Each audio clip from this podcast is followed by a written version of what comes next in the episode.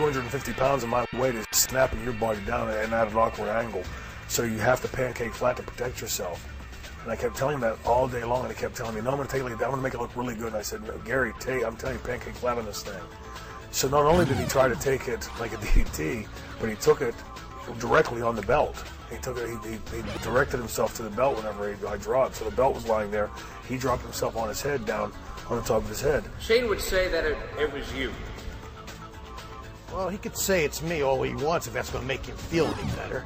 I mean, it turned into a great angle, but I didn't want Gary's neck to be broken because.